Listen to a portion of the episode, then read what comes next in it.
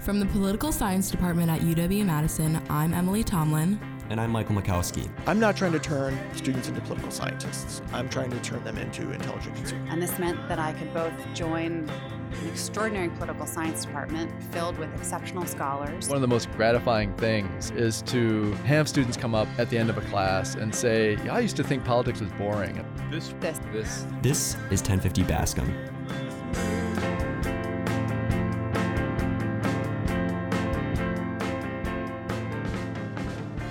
Today on the podcast, we are thrilled to interview Professor Scott Straus. Professor Straus is a professor in political science and international studies here at UW Madison. He specializes in the study of genocide, political violence, human rights, and African politics. He received a BA in English at Dartmouth College and received his PhD from the University of California, Berkeley. Professor Straus has authored, co authored, and edited a long list of publications and books, among which the most recent solo authored are Making and Unmaking Nations, War, Leadership, and Genocide in Modern Africa, which has won four awards, including the 2018 Grawemeyer Award for Ideas Improving World Order and Fundamentals of Genocide and Mass Atrocity Prevention. He's published several books on Rwanda and co authored a textbook on international studies. Professor Straus has received fellowships from the Andrew Mellon Foundation, the Harry Frank Guggenheim Foundation, the National Science Foundation, the Social Science Research Council, and the United States Institute of Peace. Professor Straus was named a Winnick Fellow at the U.S. Holocaust Memorial Museum and in December 16 was appointed to the museum's council by President Obama. He currently serves on the museum's Committee on Conscience and on the Board of Visitors of Dartmouth College's Dickey Center for International Understanding. Professor Straus, thank you so much for joining us here on 1050 Bascom. Thanks so much for having me. So, we're going to start with a few little warm up questions. You went to Dartmouth. I went to Dartmouth. How exactly did you get there? What was that like? So my dad went to Dartmouth, and from a very early age, he was uh, he was promoting Dartmouth. I used to go up there on uh, alumni weekends with him, and it was just kind of a foregone conclusion. I, I wish I had thought about it a little bit more, but uh, it was just one of those things that I stepped into his shoes a little bit. What did you study there, and what was college life like there? Uh, college life was so Dartmouth is a really interesting place. It's a liberal arts school, and it one of the great things about Dartmouth is that if you show any interest in academics, you can have a lot of access to professors. And so I, I would say I got, got my yayas out in, in high school and I became quite serious and, in, and sort of intense around uh, academic work in college, and so I had a lot of uh, kind of connections with my professors and was sort of inspired to be a college professor. I also got really interested in politics there, and I wanted to be a writer. So I was sort of interested in politics. I was interested in writing. I started as a creative writing major, ended up as an English major, but along the way was very engaged in politics. Um, and so that's sort of my that gave birth to my interest in politics and ultimately in political science. I want to hear a little bit too about you were a journalist in Nairobi, Kenya. And I'm wondering, did that happen in between your time as a doctorate student and your undergrad? So the story there is that uh, at Dartmouth, I finished all my credits, and and Dartmouth ran a foreign study program in Nairobi, Kenya. Mm.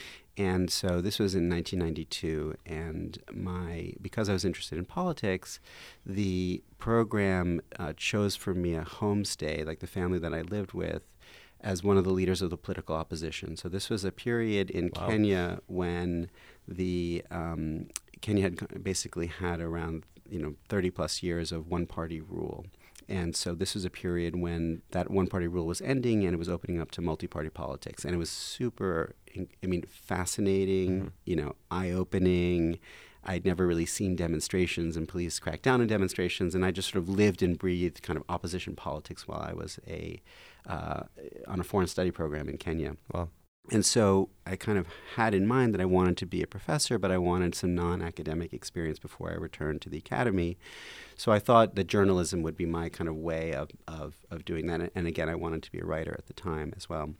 And so I uh, returned to the United States and I trained as a reporter at a local newspaper uh, on Long Island in New York State and had a phenomenal editor who taught me how to write, copy, and taught me how to be a, a journalist. And then I returned to Nairobi as a freelance correspondent um, and I was there for basically for three years, starting in 1995. And from Nairobi, I ended up going to get a PhD in political science at Berkeley. So that was my story. So I, I, basically took six years off between undergraduate and graduate school, okay. in, in which I was a journalist, half of which I was in uh, Kenya, but not just Kenya. I covered 15 countries in that region, and then I was, um, uh, and before that, I was in, in New York. Did you do so? You did a lot of traveling during your time there. Yeah. What kind of things were you covering? Was it all African politics? Uh, all African politics. Yeah, I was on the road all the time. Okay. Um, so the way it were, it was. I think probably the easiest way to explain it was like having a small business. My product was stories, Mm-hmm. and I had to market them to uh, newspapers who had um, foreign pages. So the, the, the, at the time, so this is pre-internet in some ways, Yeah. and so at the time, so the way I, I structured this is before I left for Kenya, I wrote to about 50, I would say, mid-sized daily newspapers, uh, and these were daily newspapers that had some kind of foreign pages, but didn't have their own, and had foreign editors, but didn't have their own. Uh, Africa correspondence as such. And so I would say to them, I'm Scott Straus. Here I am. Here's my resume. Here's my portfolio. I'm moving to Nairobi. I'd love to write for you. And I had uh, two responses, three responses. Wow. And so I started writing on Kenyan politics for those three newspapers, and then ultimately Tanzanian politics. And then once I started to get a couple um, news stories printed, I then took those clips, or we used to call them clips. I don't know if that's still the case anymore. And I, w- I then sent them to a, a number of other newspapers and said, hey, look, here's my product, and I, I'd love to write for you. And ultimately, I created a kind of stable of regular papers that I would write for. What it would amount to is I would say, look, hey, there's election happening in Sudan in two weeks. I'd really love to go to Sudan and report on the election. And then here's another story that I'd like to try to research for you. And if I could put enough people, enough, enough, if I got enough bites from the editors, I would, it would make it worthwhile. So I would go, you know, I go to Sudan, and I would report usually one or two stories. I'd be able to sell them, and usually some photographs to the same story to four different papers with non-overlapping circulation, and that would make it a kind of worthwhile from a financial point of view. And so uh, that's what I did. I did that, and I covered 15 countries. The biggest story I covered was the war in the Democratic Rep- in Democratic Republic of Congo. It was then Zaire, and it was through that that I got introduced to the kind of politics of the Great Lakes region of Africa, Rwanda, Burundi. I was interested in Burundi before, but especially Rwanda. And uh, I covered that war from beginning to end, and um, it was a very, very, very intense experience. Mhm. I, I was nominated for a Pulitzer Prize for what I did. So it was a very, it was a very form, extremely formative period of my life. I was 25 and then 26, and I was thrust into the middle of a very intense war with a lot of violence, and it was very, you know, life changing in Yeah. that sense. Um, so, yeah. So and then and then I went back to graduate school to study what I saw. Okay. Um, yeah. So I faced a kind of choice when I was 27 about what it was that I was going to do, and the I, I, I- there was definitely a path towards journalism. The the challenge that I faced was that I cut corners in journalism to do what I wanted to do, which is to be a foreign correspondent in Africa, and I did not set up a career for being a staff writer at a great newspaper. I was not a journalism major. I didn't work my way up through their pipelines. I wasn't writing for those papers for the most part. So in some ways, I would have had to start over as a uh, as a journalist, having had the experience that I had. Or uh, that, that was number one. Number two was that I mean, this sounds prosaic, but I wanted to have a family, and I mean, just what I was seeing among the war correspondents, which is sort of eff- effectively what I had become, is a lot of destroyed marriages and it just was very hard to you know, it was very hard to have a stable life because you're constantly running off to you know you're, you're the news just you know, the news controls you Mhm. not the uh, not other decisions and I thought it was also a young person's job and so I felt like as an academic I, I thought that uh, over time I could be better as an academic as I got older and wiser, so to speak. Uh, and whereas I thought journalism, you needed the energy and the flexibility and, and youth. That's how I um, made the decision. Um, but I'm, you know, I, I could have gone the other way, and sometimes I wonder if I should have. But yeah, yeah. So, how did you end up at UW Madison? because I got a job. Uh, so basically, There you go. So um, so my wife is also an academic, and basically this is the place where we got jobs together. That's Okay. how we ended up here. Yeah. Um, I mean, I loved my interview here. I loved the department. UW Madison, as you both know, has amazing African studies, Yep. and you know Yeah. the best in the country, basically. And so it was always a place. You know, I, you know, you know Crawford Young and Michael Schatzberg were like Aili Tripp. These were like household names in my training as a grad student.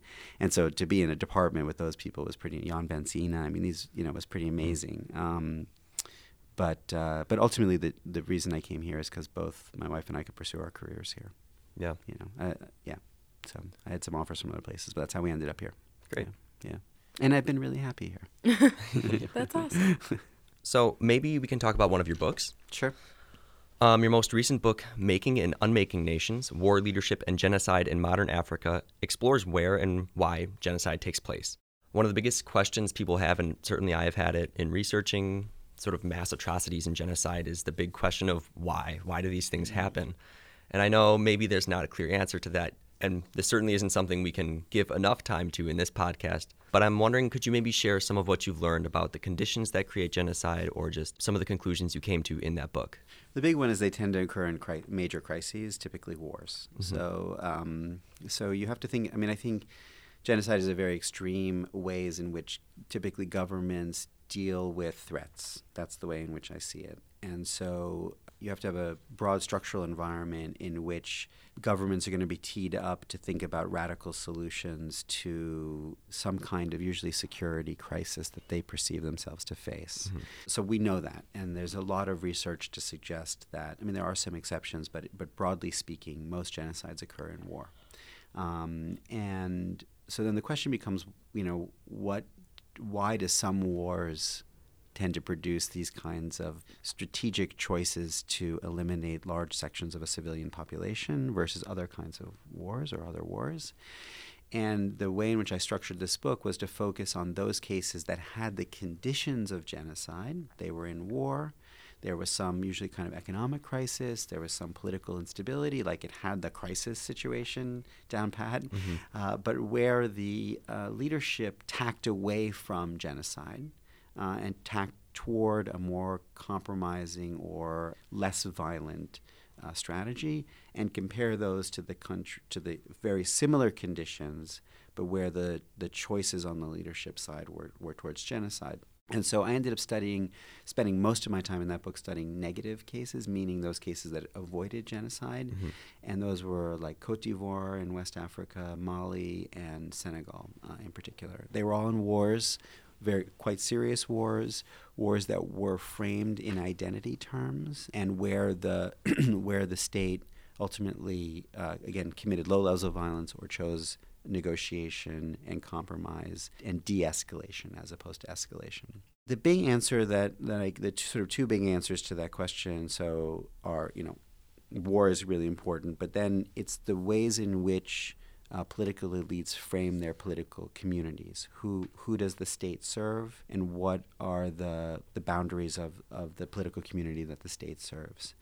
And what I found in the cases of genocide was that the state was seen to have a political community that was a core ethnic, religious identity group. And those who were the victims of the genocide were defined outside that core group and were often the ones that were seen to be creating the security challenge. So you have this confluence of, of an armed conflict in which those who are challenging the state and presenting a security challenge are precisely those who have been dis- defined outside of the core political community of that state. And the state responds initially by trying to repress that group, but ultimately, if the threat increases, are willing to take measures to eliminate that group uh, because they're seen to have not a rightful place in the state and not a rightful uh, bid to challenge the state. And by contrast, in those places where there was compromise, there was a very def- different definition of political community. It was much more of a plural political community. There was not the sense that there was one core group that for whom the state served and who was the core political community of that of that country, and mu- a much broader sense of fluidity around identity and around nationalism. That was n- the main conclusion. There was a secondary conclusion about sort of restraint and ways in which particularly economic incentives, can um, cause leaders to want to moderate the use of violence because of the cost to the economy and the tax base. Again, I was sort of emphasizing those things that um, lead governments away from genocide as a way to understand Mm-hmm. genocide. And that was different from the way the field had structured itself until that point, which is mostly let's compare genocides and see what they have in common. And I felt like we answered that question pretty well, but that if you follow the logical conclusions about about what the findings were, it way over predicted the incidence of violence, meaning that you had those those variables occurred in many states, but you, most of those states were not occurring. Not genocide was not occurring. So I wanted to try to understand the places where it wasn't occurring, but where our theory said it should be occurring. Oh, okay. Yeah. Another book you wrote is The Order of Genocide Race, Power, and War in Rwanda. Could you maybe give us some of the conclusions you came to in that book and sort of frame that in the significance of Rwanda in today's political focus or maybe contemporary focus on Africa? So in the mid 1990s, you get a genocide that happens in Rwanda, and you get it around the same time you get a similar crisis, not as intense in Bosnia. And these were, you know, extremely formative for people of my generation in the sense that this was sort of the first, some of the first crises that happened after the end of the Cold War. And I know that that's all very ancient business to you, but it was, you know, this is this idea that that for 45, 50 years, what had structured the international environment was the Cold War and the sort of superpower rivalry. Now we had what we thought was the demise of the Soviet Union and um, I would say the sort of dominance of the United States and of a kind of democratic capitalist order. And the question was, you know, could that new order in the world be positioned to promote human rights, prevent humanitarian crises, and um, and there was a lot of optimism that the power that existed in those states that had them, and also in the ways that states delegated their authority to the United Nations and other international organizations, that there would be the opportunity to create a better world ultimately. And then you get Bosnia and Rwanda. And Bosnia and Rwanda are, you know, basically under the UN's watch and under the watch of, you know, international media. And I remember, you know, seeing daily stories about this at the time.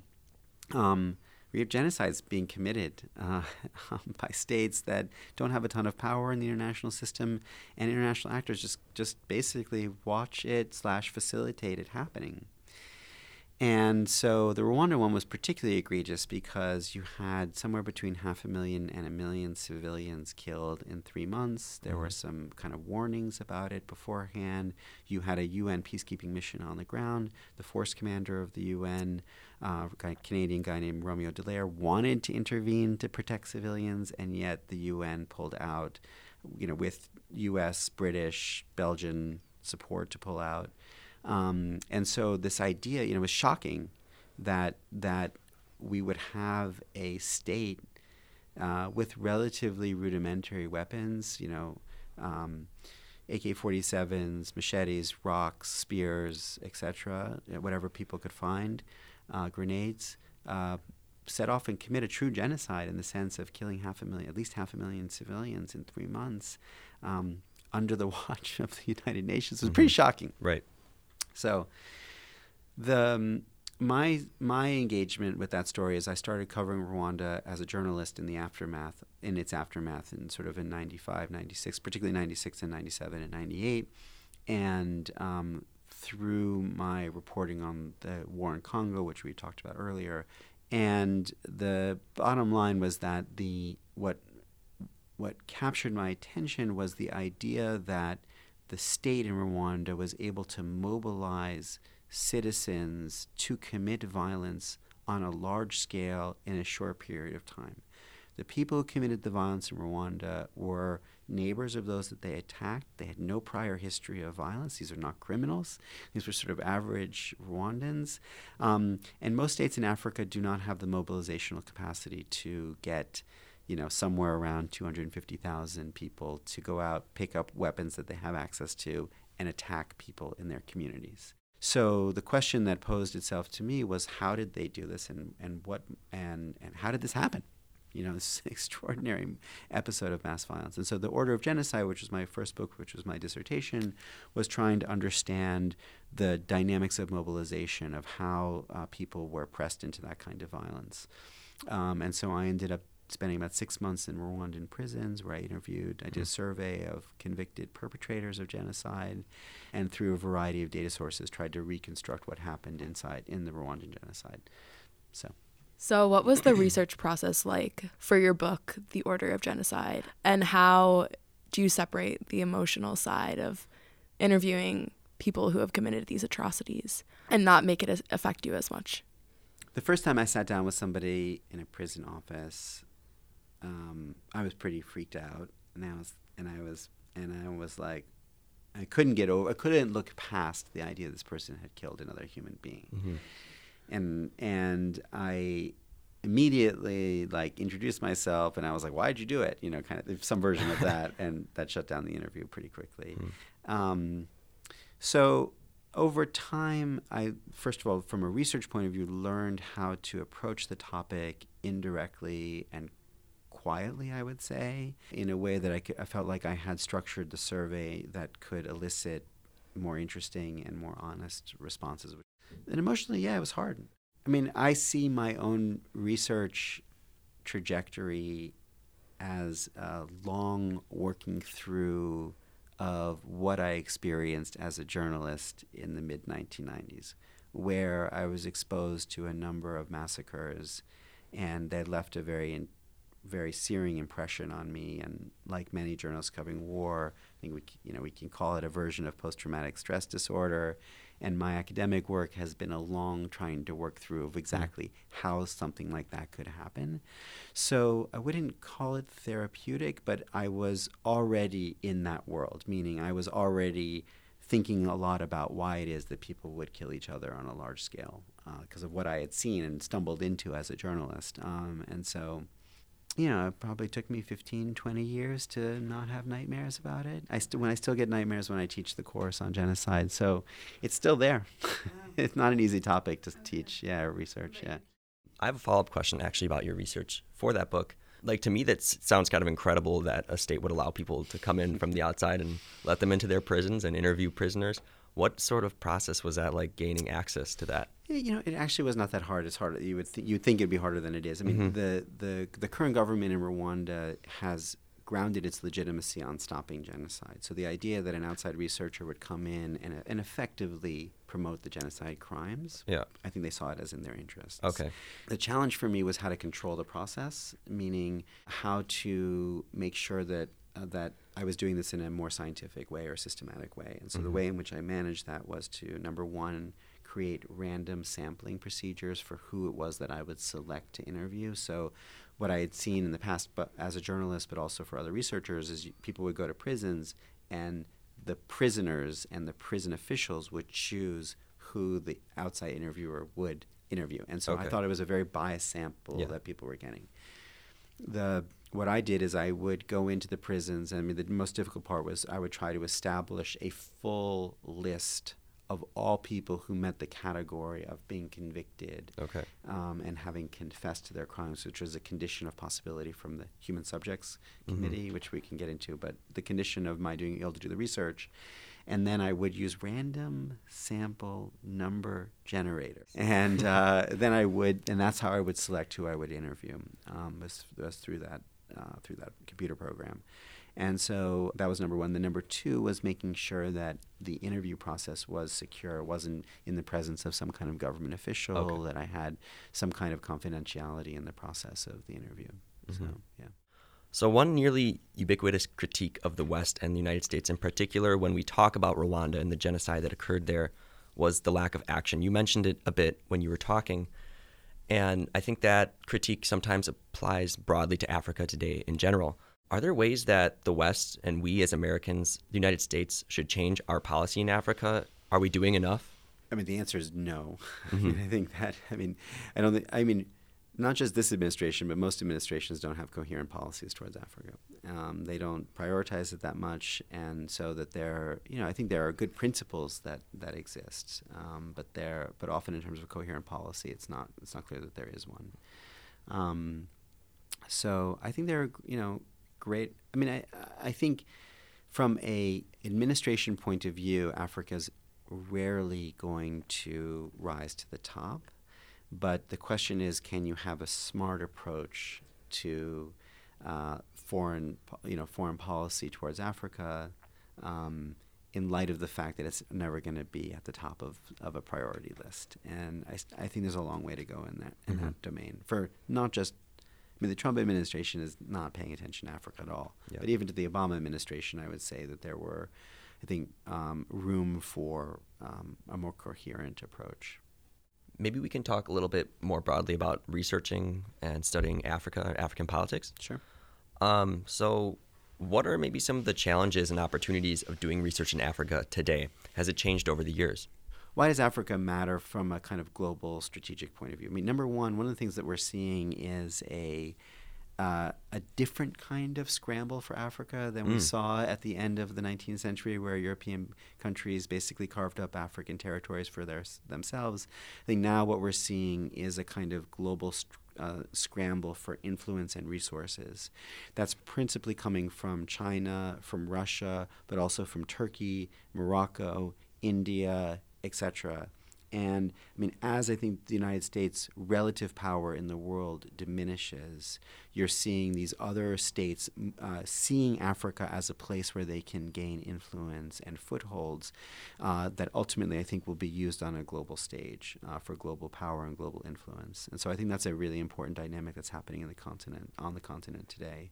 In addition to the questions of kind of terrorism, economics, global health, development, humanitarianism. Yeah. So. Yeah, I had one more. So um, I'm going abroad to Cape Town, South Africa this coming spring semester. And I was wondering, like, if you have any advice for me about like academia in Africa or maybe South Africa in general, um, and like maybe how it's different to, from academia in the U.S. versus Africa or South Africa. That So my, my general advice is to try to to uh, meet as many people who are from South Africa. If you're in South Africa, you know as Yeah. you can, and not to be. Your temptation is always going to be to hang out with people who are comfortable to hang out with, Yeah. and who you know, and you can. Um, you know, uh, you, you'll understand all the codes easily. Um, so, not to hang out with a bunch of Americans or Europeans, but to hang out with people who are from South Africa. Uh, that's number one. Be, number two would be to travel as much as you can, as much as your budget will allow, and to see as much of the country or the region as you can, because it's, Yeah. it's an incre- South Africa is an incredible country, and the region is also fascinating and beautiful. Um, the academia, I think South Africa in particular, uh, I think is going through a fascinating and complex process around all of its institutions and who they serve. And so the institutions, the academic institutions, the judiciary, the police, the state, more broadly speaking, were created and served the white population under apartheid um, for 300 plus years, apartheid since the end of World War II, but the idea of a uh, radical racial inequality and hierarchy has been a part of South Africa for a very long time. And so universities are not immune from that. And those universities were created basically to serve the white population. Um, they have a largely white faculty and historically have largely served white students in South Africa, even if they're only, you know, what, 10% of the population. And so the question is that, that many South African universities are facing is how can the universities both serve the whole population of South Africa and reflect the population of South Africa. And that principally goes under the title of decolonization um, and decolonizing universities and decolonizing institutions uh, in South Africa. And that can be a very, very tense and complex conversation, but one that I would advise you not to shy away from, but to try to understand and be a part of, even if you are not Black South African or not Asian South African or Indian South African or whatever. But I think those debates have resonance for the United States, and they're very, very tense and very, very fraught. But I think are um, are incredibly important and difficult. Yeah. And last thing, do you have any recommendations of places in South Africa or just in Africa in general? Like, if you were to say, like, one place that I would have to go or a student would have to go if they're going to visit the continent of Africa, where should they visit?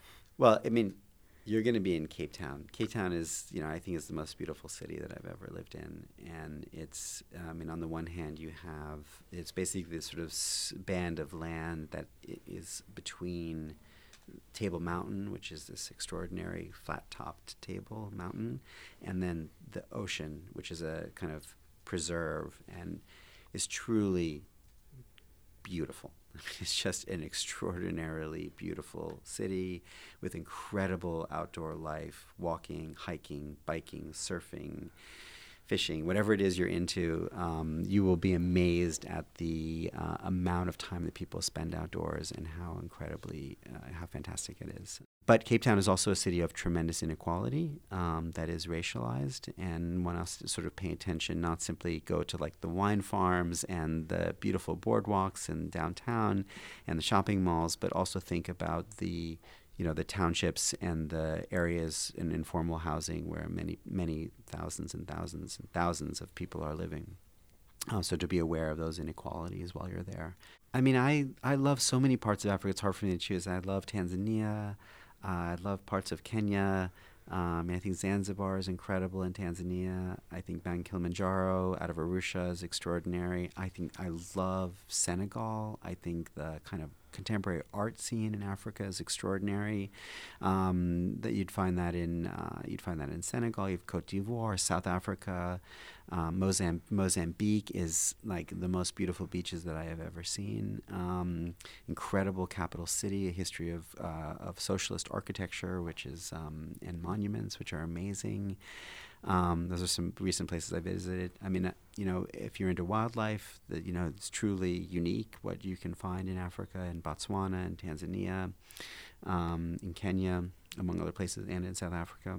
I think if you want to sort of see an incredible dynamic city and think about the challenges of how to manage large populations, you know, go to Lagos in Nigeria. I think if you want to see kind of history and uh, old civilizations, go to Ethiopia and the churches that were built out of rock and uh, and Amharic um, and Ge'ez, the language of Ge'ez, and of course you have Egypt to the north.